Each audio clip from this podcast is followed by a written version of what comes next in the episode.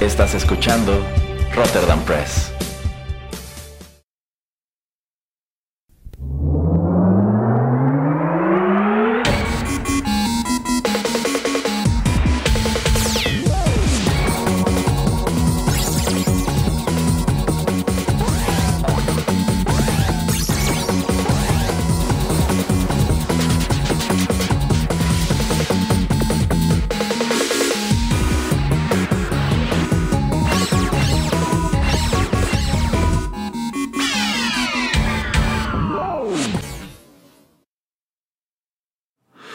Amigos, ¿qué tal? Qué gusto saludarlos una vez más a través de los micrófonos de Rotterdam Press y darles la bienvenida a la emisión 67 de 8 bits, un acercamiento a los videojuegos a través de la música.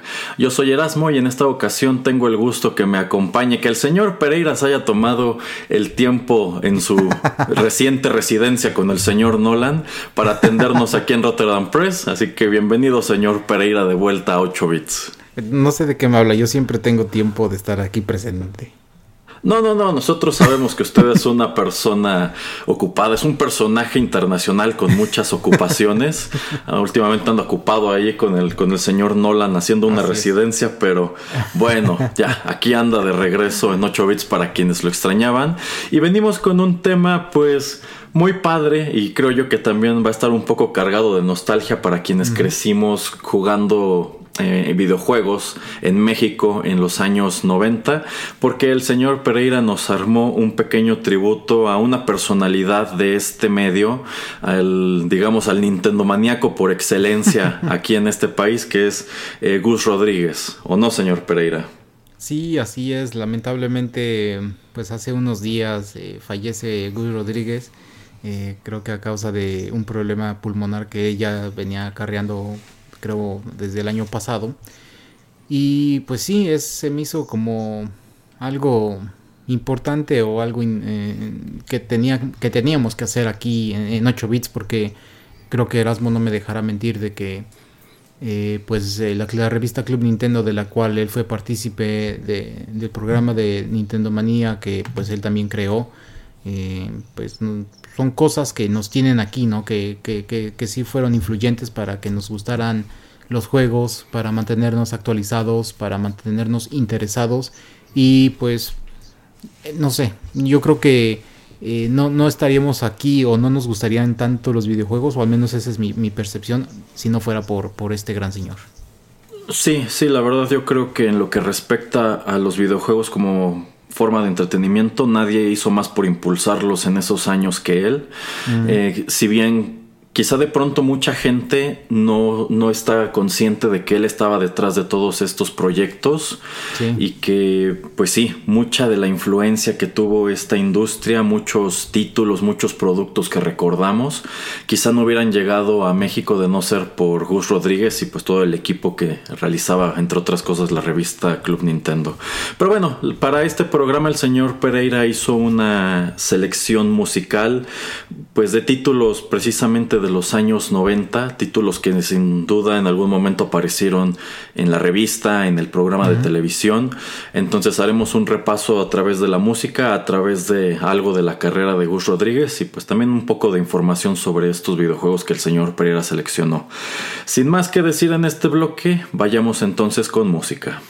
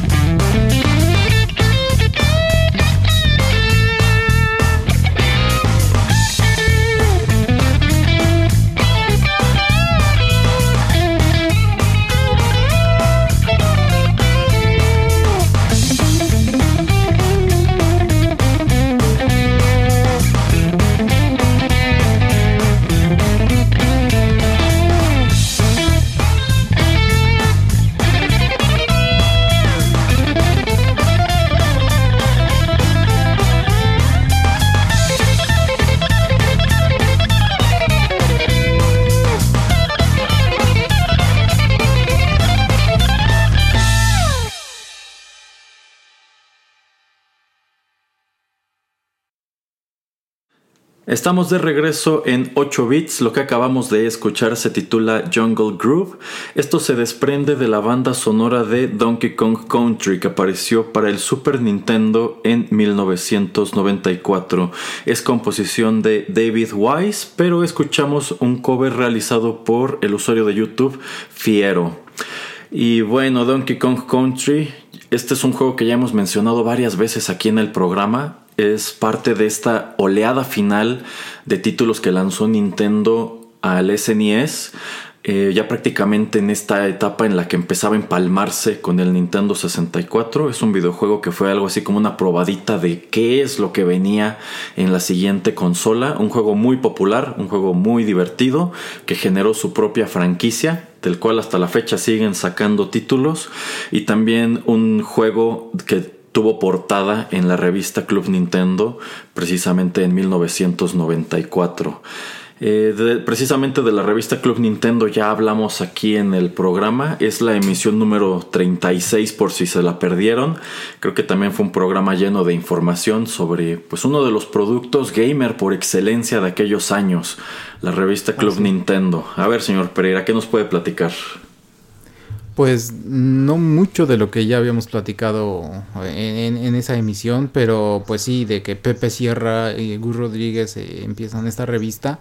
Eh, un proyecto, un producto que también está impulsado eh, por parte de, Nintendo, de, la empresa Nintendo, pues como para tratar de promover los videojuegos en el mercado de Latinoamérica. Entonces no es una revista que solamente pues haya tenido influencia o que haya tenido un tiraje en México, sino que pues en muchos lugares, eh, desde México hasta Argentina, eh, salió.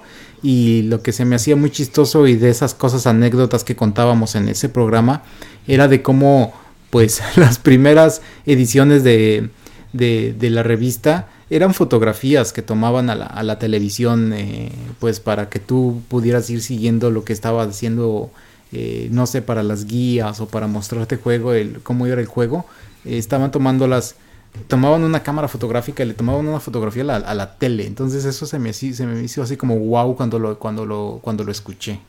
Sí, de hecho, y en aquel entonces pues no nos dábamos cuenta realmente. Yo siempre pensé que ellos tenían alguna manera como de capturar las imágenes en una computadora o algo así o pasarlas de la televisión a una cámara, este, no sé, yo sé, yo jamás me imaginé que fuera eso, que fueran fotografías de la pantalla de televisión, pero bueno, esa ocasión que nos pusimos a repasar las revistas del señor Pereira porque en caso de que no hayan escuchado la emisión 36, el señor Pereira tiene casi todas.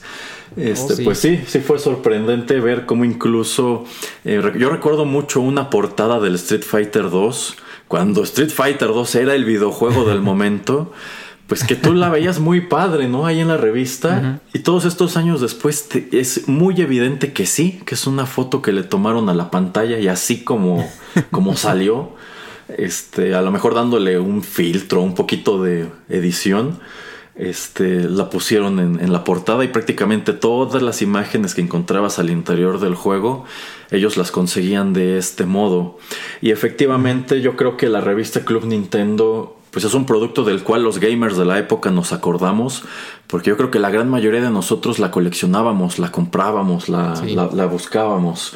Este es un producto que vivió pues muchísimo tiempo. Eh, sobre, al cual sobre todo le pega, ya lo comentamos en esa, en esa emisión, el hecho de que Nintendo pues deja de ser el líder del mercado y como la revista llevaba el nombre de Nintendo en el título, pues no es como que pudieran de pronto ya ponerse a hablar de otros juegos que empezaron a cobrar mucha popularidad, por ejemplo, en el PlayStation o en el Xbox, sino que seguía siendo una publicación netamente enfocada a lo que encontrabas en las consolas de Nintendo. Y un producto muy curioso, si tomamos en cuenta que en realidad acá en América Nintendo tenía su propia publicación, que era Nintendo Power. Pero es que a, mí, siempre me ha parecido muy curioso eso, que antes que pensar en traer Nintendo Power a México y nada más traducir los números que ya habían hecho allá, y que en muchos casos yo creo que tenían pues me gustaría decir que la misma información, pero yo pienso que realmente Club Nintendo hacía una mucho mejor chamba que Nintendo Power en muchos casos. Este. Pues era tan fácil como eso, ¿no? ¿Qué es lo que hacen otras revistas? Por ejemplo, pues si tú compras revistas como National Geographic y así, es la misma revista que se publicó en Estados Unidos quizá hace seis meses, nada más tradujeron todo a español, pero aquí en lugar de eso, pues decidieron hacer una revista totalmente nueva y original que estaba pues realizada muy de acuerdo a los gustos de los jugadores de México y que exploraba títulos que sí teníamos disponibles porque sabemos que hay un montón de juegos que quizá no salieron de Japón o llegaron a Estados Unidos pero nunca bajaron a América Latina, etcétera. Y también era pues una revista en la cual te enterabas de un montón de otros juegos que efectivamente no llegaron, te enterabas que era lo más interesante que presentaron en el CES o en el E3, etcétera. Yo creo que era una publicación muy completa, un producto como no ha habido otro aquí en México. O sea, todavía existe, ahora hay más revistas de videojuegos y pues casi todas ellas son en línea, pero yo creo que ninguna ha tenido el alcance y la influencia que tuvo en su momento Club Nintendo, que pues es un proyecto que debemos a Gus Rodríguez. Sí, sí, y mm, lo comentaba Erasmo en, otra, en otro programa que estábamos grabando, eh, pues eh, simplemente el, el, escuchar en la radio, que según yo en ese entonces no existía algún tipo de programa ah, dedicado a videojuegos en la radio, y cuando después sale Nintendo Manía en la televisión, pues eran programas que existían y que estaban y, listo, o sea, si te lo perdías, te lo perdiste. Entonces lo que tú querías siempre era tener la revista o tener eh, algún tipo de, información porque eh, pues los cheats o, los items o, la manera de, de, hacer los combos, pues todo estaba pues registrado ahí. Entonces era como tu propia biblioteca, era como tu, no sé, tu propio tesoro que tenías que guardar y, tener que consultar de vez en cuando cuando pues querías eh, volver a, visitar juegos que tal vez ya habías hecho o ay este juego pues era muy caro o ah se tardó mucho en llegar a México pero pues qué crees ya la revista Club Nintendo ya habló de este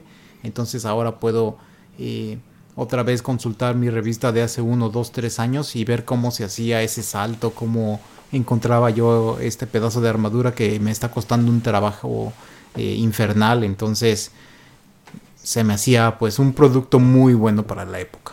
Sí, sí, era un producto netamente útil porque sí era como pues una especie de consulta a la cual ibas. Si tenías broncas con a lo mejor un Megaman, quizá ellos ya, ya tenían este, una sección con los passwords para que te brincaras las partes que no podías pasar o no sé, trucos. O sea, sí era una publicación netamente útil.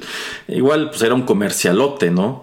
Pero no es como que no encontraras información que pudieras trasladar a la práctica. O sea, yo sí encontré allí cosas que me sirvieron en los juegos que o tenía o me rentaban. Y para mí sí era una tragedia perderme un número de la Club Nintendo, ¿eh? De hecho, pues así como si iba mal en la escuela o algo, pues uno de mis castigos era ese, que no me compraban la revista. Entonces, este, sí, sí, yo creo que muchos de los que tuvimos esos pues tempranos números. Ahora nos damos de topes, de no, de no habernos preocupado por su destino, porque pues yo sí tuve un montón y de todas las que tuve yo creo que sobreviven unas cuatro o cinco nada más y pues hasta eso en muy mal estado, ¿no? Porque pues son de esas cosas que se van acumulando y que de pronto quizá algún día te dejan de interesar y cuando no te das cuenta pues se van con el cartón o con el periódico, no sé, y ya hoy dices, chin, o me hubiera quedado mis Club Nintendo. Sí, sí, ya, hubiera seguido mi ejemplo, señor Erasmo. Sí, ¿verdad? y sí, bueno, retomando lo que dices acerca de por qué no tradujeron solamente Nintendo Power, pues eh, cuando uno eh, revisita o, vuelve a, ver las revistas, se nota la pasión, se nota el amor que le ponía eh, Gus Rodríguez, eh, Pepe Sierra a, la revista. se nota que era hecho por gente que pues eran gamers de corazón, que era gente que en verdad no lo veía solamente como un hobby, sino lo veía como algo importante en sus vidas. Y pues yo creo que en sus páginas es lo que, lo que nos plasma. Eh, eh, pues toda la gente, todos los colaboradores, toda la gente que escribió para la revista pues, a través de todos los años. Y nuevamente pues fue muy, muy importante Gus en, el transcurso en el que él duró eh, pues relacionado con, con este producto. Exactamente. Bueno, pues vamos con más música y seguimos platicando.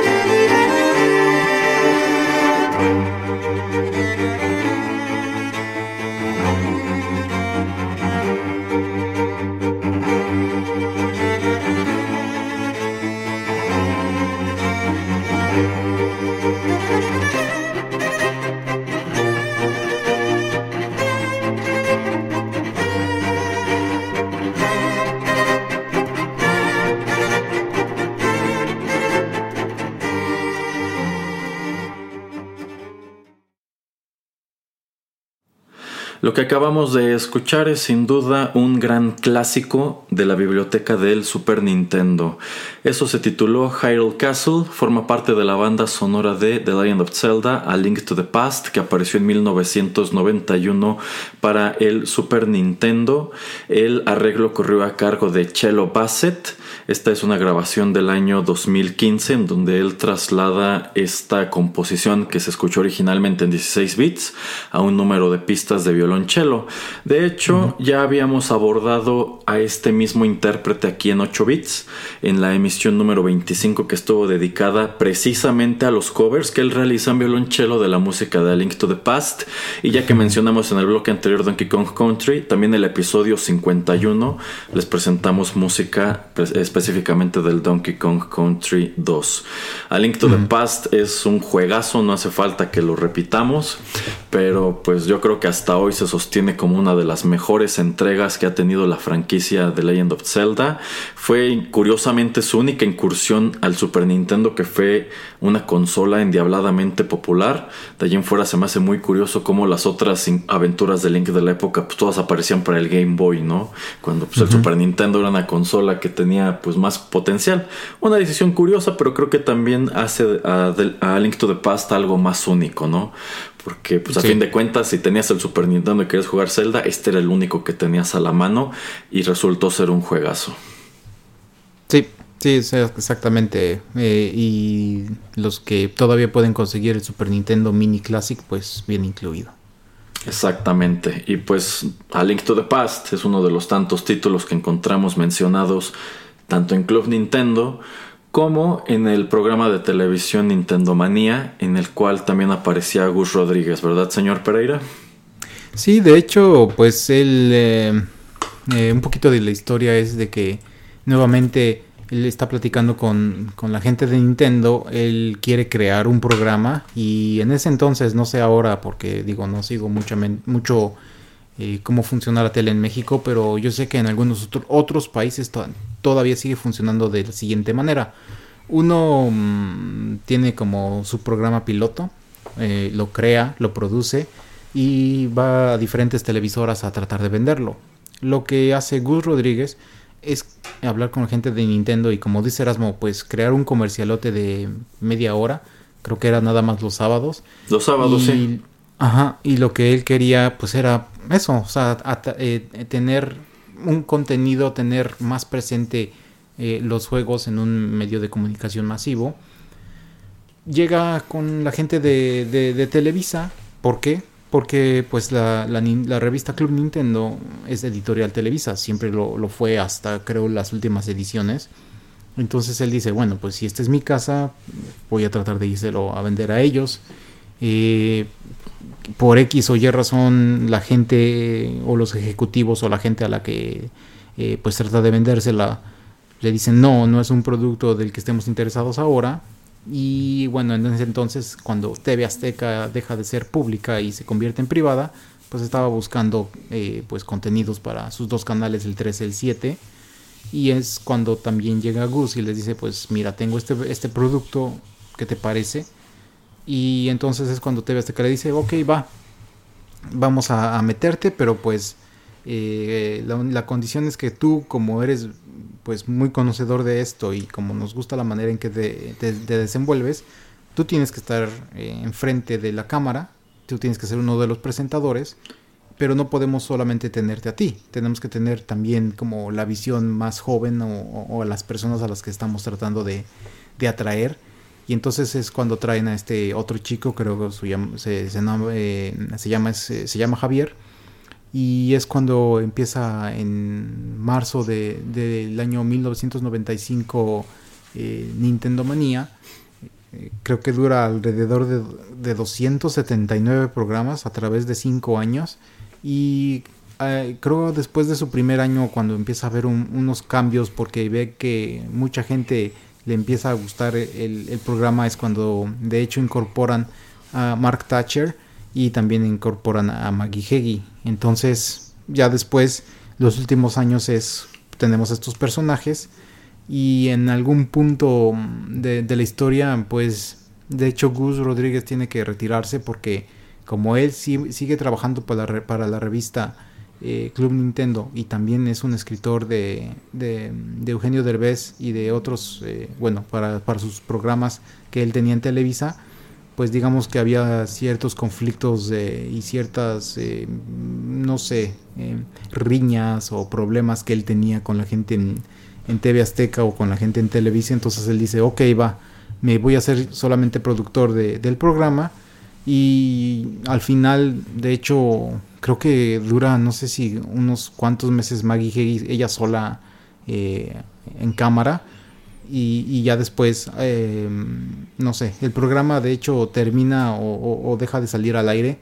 Eh, en, como te digo, en, eh, a, mediados creo de los años 2000 con, con Javier que, que, se había ya ido del programa al principio porque los que no saben y los que yo, yo no sabía hasta que investigué un poco que, que este chico era de hecho el hijo o es el hijo de Gus Rodríguez estuvo en el programa porque pues querían a alguien que conociera acerca de videojuegos, que tuviera pues su propia opinión de videojuegos, pero digamos que escondieron esto para pues que no se viera como algún eh, favoritismo, que no se viera nepotismo por parte de, Gus Rodríguez. Gus Rodríguez se va, queda Maggie Heggie unos cuantos meses ella sola y regresa Javier y es con Javier que pues el programa pues cierra, ¿no? Entonces eh, son 5 años, son 279 emisiones de, de, pues, de Nintendo Manía que influyeron a mucha gente y también es por eso que se me ocurrió traer este programa porque pues es, es un producto que estaba enfocado 100% para pues, gente pequeña, para niños, para adolescentes que se pasaban horas y horas enfrente de su Nintendo, de su, de su Super Nintendo y pues era muy diferente, era un producto, mm, no, era lo mismo que, la Club Nintendo porque pues cuando iban a los E3 hacían reportajes acá muy chidos y te enseñaban todo lo que, pues lo que iba a, llegar. Entonces, eh, no sé, era muy impactante o fue muy impactante para la infancia de, muchos de nosotros que, que, nacimos en los 80s, en los 90s. Y no sé, ya hablé mucho Erasmo. Pues sí, Nintendo Mania yo creo que era un, era un producto único aquí en México. Era el único programa bueno, no el único, sí hubo otros, pero sin duda este fue el más popular y el más longevo, porque también me acuerdo mucho de este otro que era con Graciela Mauri, siempre se me olvida el título de ese programa, pero mm. e, ese, era un programa de concursos realmente y también era un programa pues patrocinado por Nintendo porque me acuerdo que en todos los programas había un, un concurso ya hacia el final que era el Doctor Mario. Pero bueno, ese de hecho creo que fue anterior, pero Nintendo Manía fue enorme porque ya entrados pues, los 90, si estamos diciendo que el programa salió en el 95, ya es el momento en que estamos saltando del Super Nintendo al Nintendo 64. Y de hecho, la primera vez que muchos jugadores de México vimos imágenes de, los, de la primera generación de juegos del Nintendo 64, yo creo que fue allí. O por lo menos ese fue mi caso, ¿eh? Yo la primera vez que asomé a lo que iba a ser Mario 64, a lo que iba a ser F-Zero 64, Pilot Wings 64, yo lo vi en, Nintendo Manía porque a mí ya no me toca tener esa consola.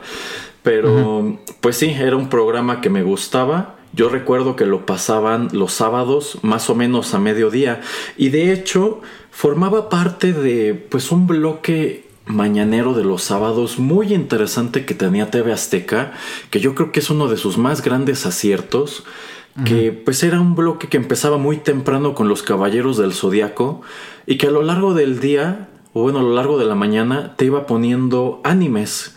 Porque en realidad quien introdujo el anime a México fue TV Azteca porque Televisa en esa época tenía puras caricaturas que venían de Estados Unidos. Este, después se llevaron de corbata TV Azteca cuando, cuando trajeron Dragon Ball Z y pues fue un anime demasiado popular aquí en México.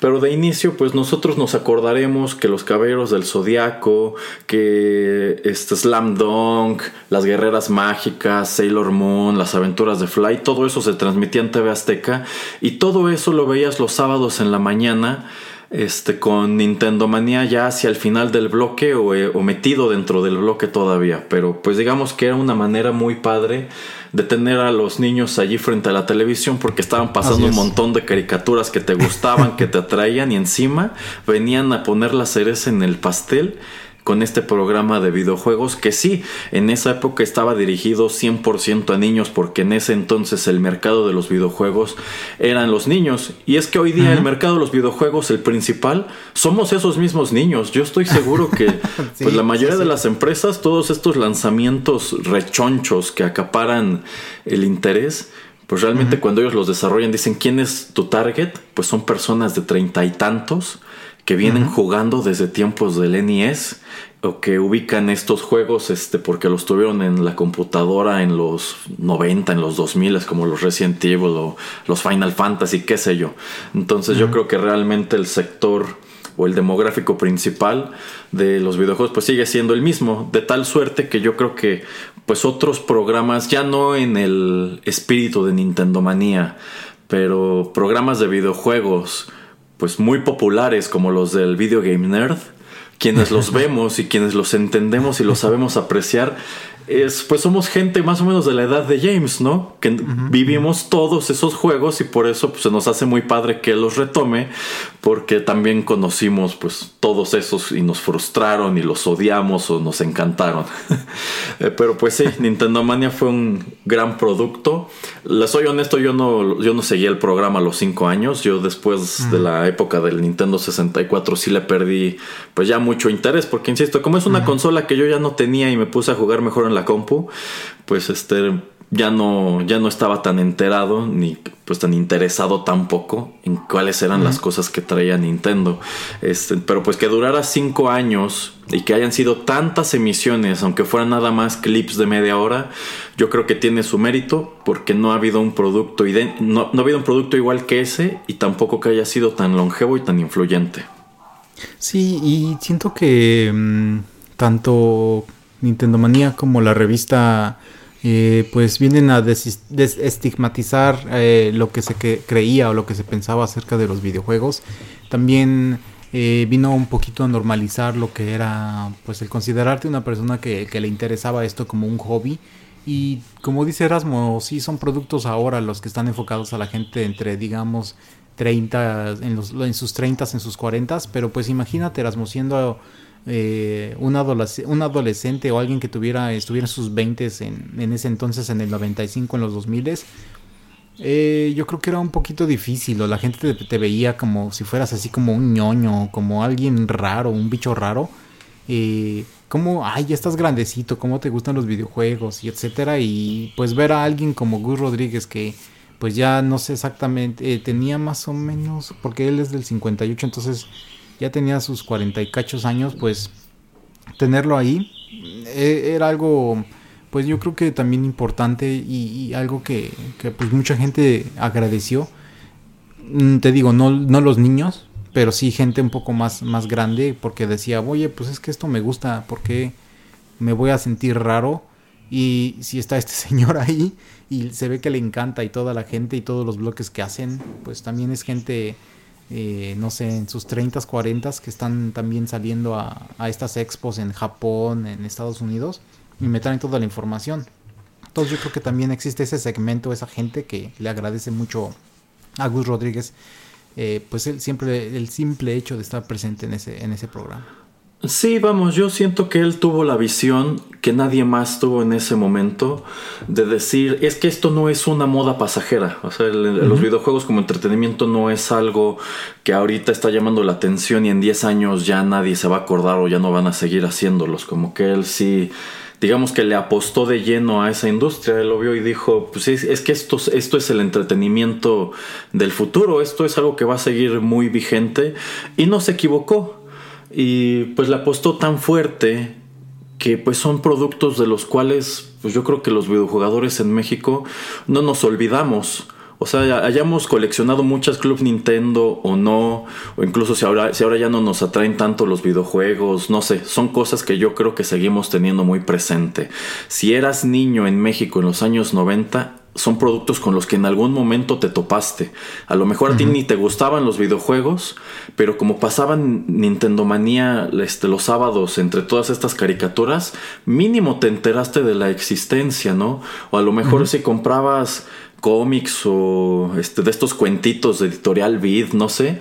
Seguramente alguna vez viste la revista Club Nintendo en, los puestos en la calle. Así es. Entonces creo que, pues precisamente por haber sido pues los únicos este, espacios que de verdad le apostaron a los videojuegos, por eso los tenemos tan presentes. Porque, insisto, no había otra cosa parecida. O sea, como que de pronto, insisto, está el programa este de Graciela Mauri, pero pues no es como que haya durado tanto. Y yo creo que realmente no es que a ella le haya entusiasmado tanto los videojuegos, que haya querido tener un programa que los mencionara. Yo creo que sencillamente fue la oportunidad que le dieron en la televisión y es la que tomó, porque no es como que el resto de su carrera haya querido enfocarse a los videojuegos como hizo Gus Rodríguez, que pues a pesar de todo lo que pasó con Nintendo, pues él seguía haciendo su revista, él tuvo su programa todo lo que le duró, entonces, pues sí, creo que es una figura de muchísimo peso en esa industria al interior de México.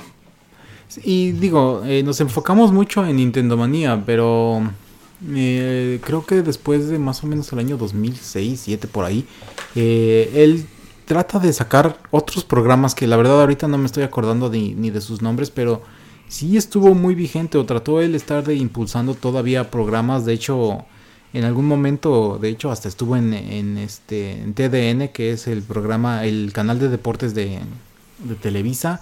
Y en otros espacios, creo hasta en Imagen Televisión y en, otros lados anduvo eh, pues tratando de, impulsar y de tener un programa de media hora de videojuegos. Eh, pero como les digo, pues el que más tuvo impacto, el, que más, eh, pues eh, yo creo que tuvo influencia en, gente fue ese de los años noventas, porque pues ya en, los años, a mediados de los años 2000 ya teníamos más el internet, ya, ya, teníamos otros lugares donde poder pues conseguir la información, entonces mm, ya no estábamos tan apegados a la televisión.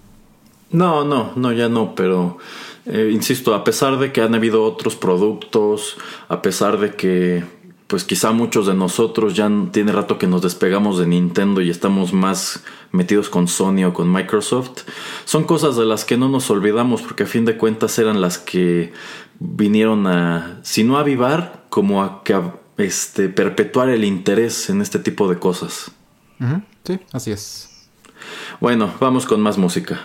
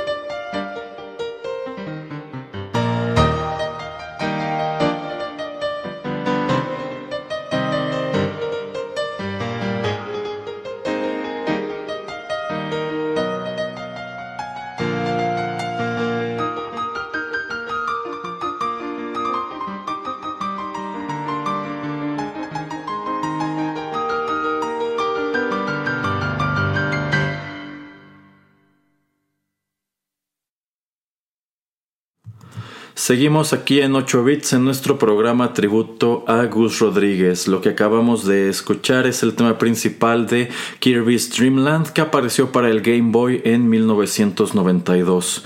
El compositor es Jun Ishikawa. El cover que les compartimos corrió a cargo de Tedesco Creations. Y bueno, en este último bloque de, de 8 bits pues el señor Pereira y yo queremos platicar acerca quizá de las, de las facetas ya menos conocidas de Gus Rodríguez.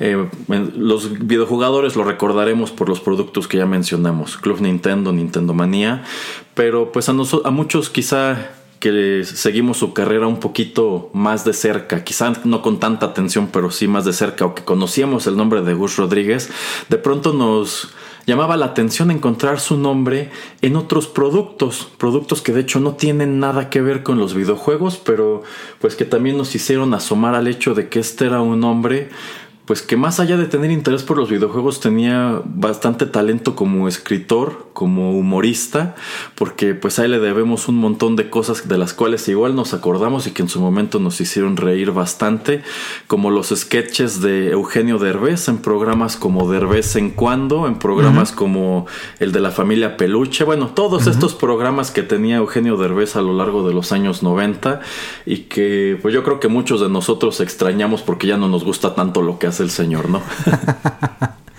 Sí, de hecho era hasta extraño verlo en algunos de los sketches. Sí, pues, porque yo, yo, recuerdo que él salía en algunos de los programas. Sí, sí, sí, sí, siendo extra o hasta teniendo algunas líneas. Y de hecho en algún, porque creo Derbez tuvo como tres programas en tres puntos diferentes eh, y cada vez como que se empezaba a escuchar un poco más las risas eh, y, era muy distintiva la manera en que hablaba y que se escuchaba reír a, Gus eh, detrás de cámaras, entonces tú ya sabías que estaba ahí y creo que las cortinillas también eran de él, entonces era pues muy chistoso o, hasta alguna gente le causaba ruido así de ¿por qué conozco esa voz? o, ¿dónde he visto ese señor? Porque también no es que saliera con su icónica gorra, que digo icónico, lo de gorra era cualquier gorra, pero eh, no salía con gorra en, los sketches con, eh, con Eugenio, pero pues sí, e, era un señor muy versátil que tenía muchas facetas que le gustaba crear y como dice Erasmo que era un fan de la comedia y, eso, o sea, eh, eso de tener el hobby de Nintendo de los videojuegos no era eh, tal vez como la primera cosa que él decía, ah, pues esto es lo que me va a traer este dinero o lo que va a hacer que yo gane un salario.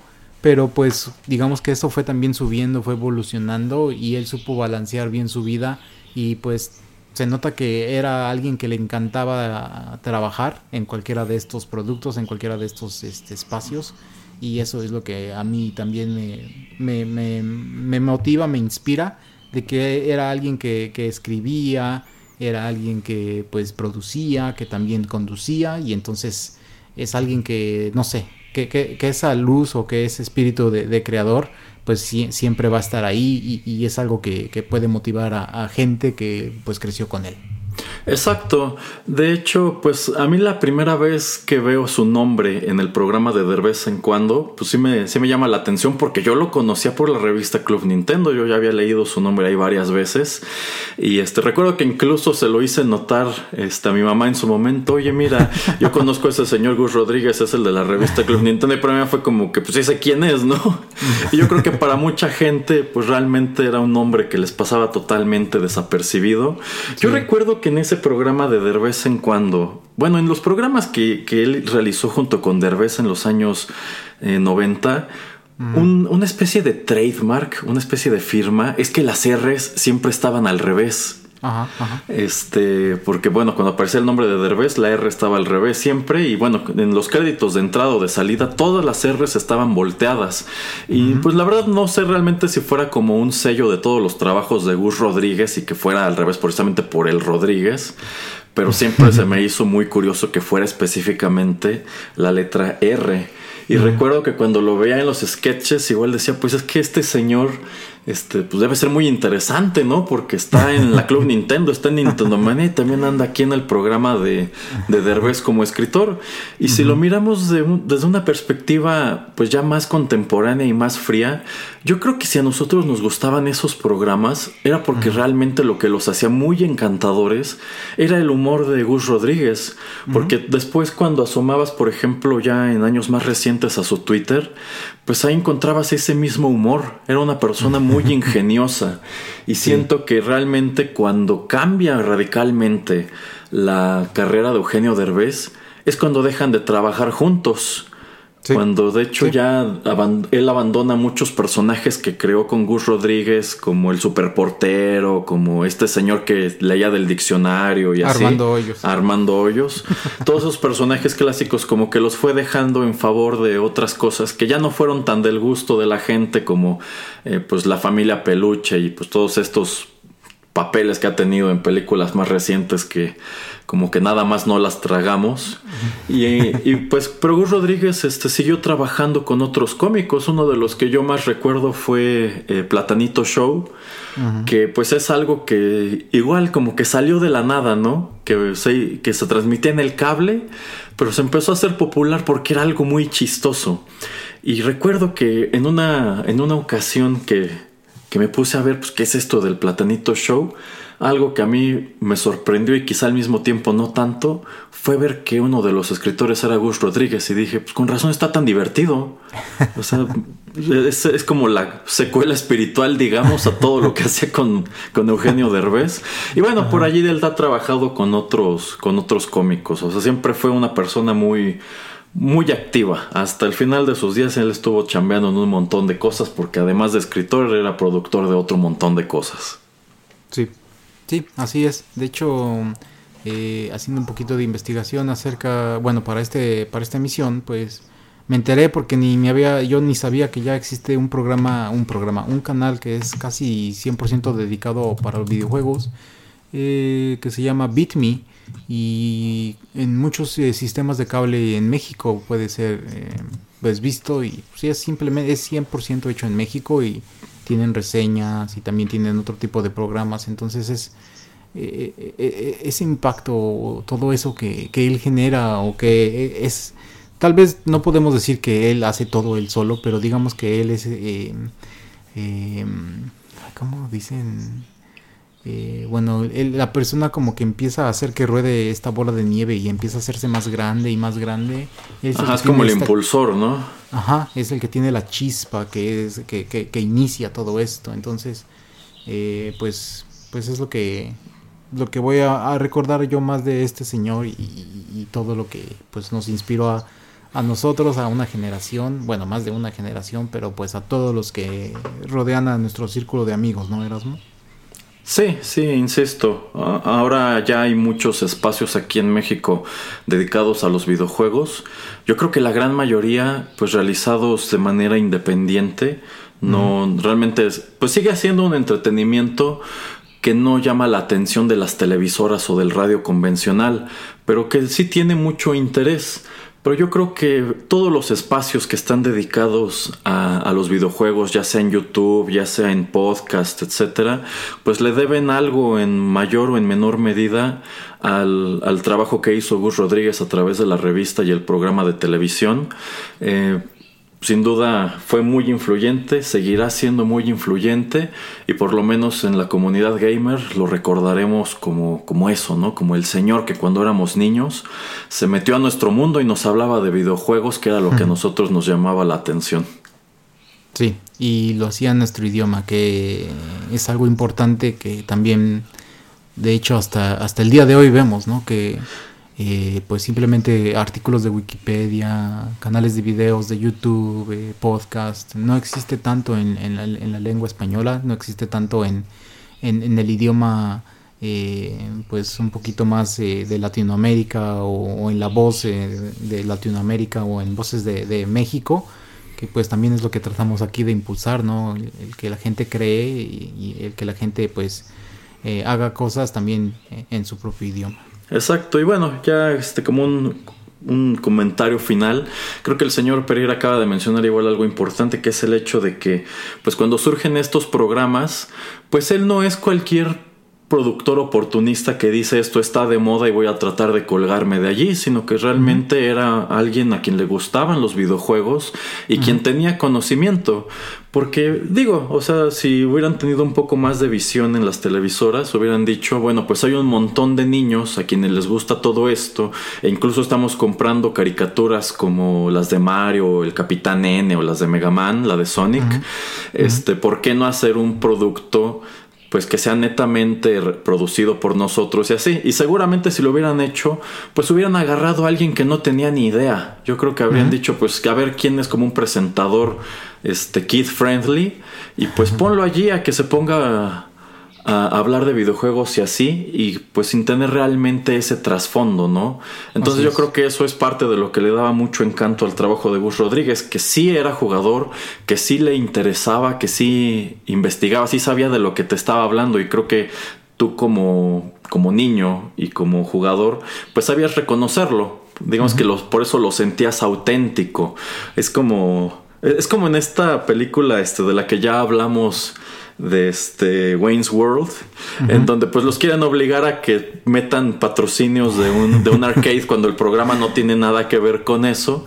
Pero pues aquí se me hace padre pues precisamente ese detalle, que no agarraron a cualquier rostro popular en la televisión y lo pusieron a hablar de estos temas, sino que pues sí lo hizo alguien que tenía ese conocimiento y nos hablaba en un idioma que podíamos entender. Sí, así es. Pero bueno, ¿algo más que agregar, señor Pereira? No, nada más eh, agradecerle a Erasmo porque, bueno, fue la idea de él de crear 8 bits y eh, qué bueno que tengamos este espacio como para recordar a, gran gente, a los compositores que, les traemos, pero pues también a, gente más cercana a nosotros y, pues nada, eh, agradecerle a gente como Gus Rodríguez y con su frase icónica de estamos en contacto. claro. Eh, bueno, eh, comerciales. Este, estoy, estoy preparando aquí en el podcast una emisión eh, que quiero estrenar precisamente a finales de mes con motivo de aquello del Día del Niño, ya saben. Y quiero hacer una emisión de caricaturas, entonces a los escuchas que les interese pues platicarnos cuáles eran las caricaturas que a ustedes les gustaban cuando eran niños, pues no dejen de mencionarlas para que también hagamos mención de ellas en dicho programa. Y en este espíritu de las caricaturas se me estaba ocurriendo, señor Pereira, que la próxima emisión de 8 bits podría estar dedicada precisamente a caricaturas inspiradas en videojuegos que aparecieron pues en los años 80 y en los años 90. Ya hablamos de una muy infame aquí en el programa, pero pues no es la única. Hay otras y es también muy interesante asomar a ellas y pues por qué existen o a quién se le ocurrió y por qué no se parecieron en nada al, material de origen. Muy bien, me parece, me parece excelente. Bueno. Tengo miedo. Tenga, tenga miedo, señor Pereira, porque se, vienen cosas horribles en esa emisión. bueno, pues ya les estaremos platicando este, sobre, sobre ese tema, a ver, a ver qué, qué acontece. Por ahora es todo, muchísimas gracias por la sintonía. Vamos a dejarlos con música. Esto último que escucharemos nos viene de Super Mario World 2 Yoshi's Island, que apareció para el Super Nintendo en 1995. Es composición de Koji Kondo. Se trata del tema de inicio y el cover corre a cargo de W3SP. Eh, esto también lo eligió el señor Pereira y es con lo que cerramos nuestro programa tributo a Gus Rodríguez. Muchas gracias por la sintonía y nos escuchamos pronto. El tiempo se ha agotado, pero te esperamos la próxima semana en una emisión más de 8 Bits, un programa de Rotterdam Press. Hasta la próxima.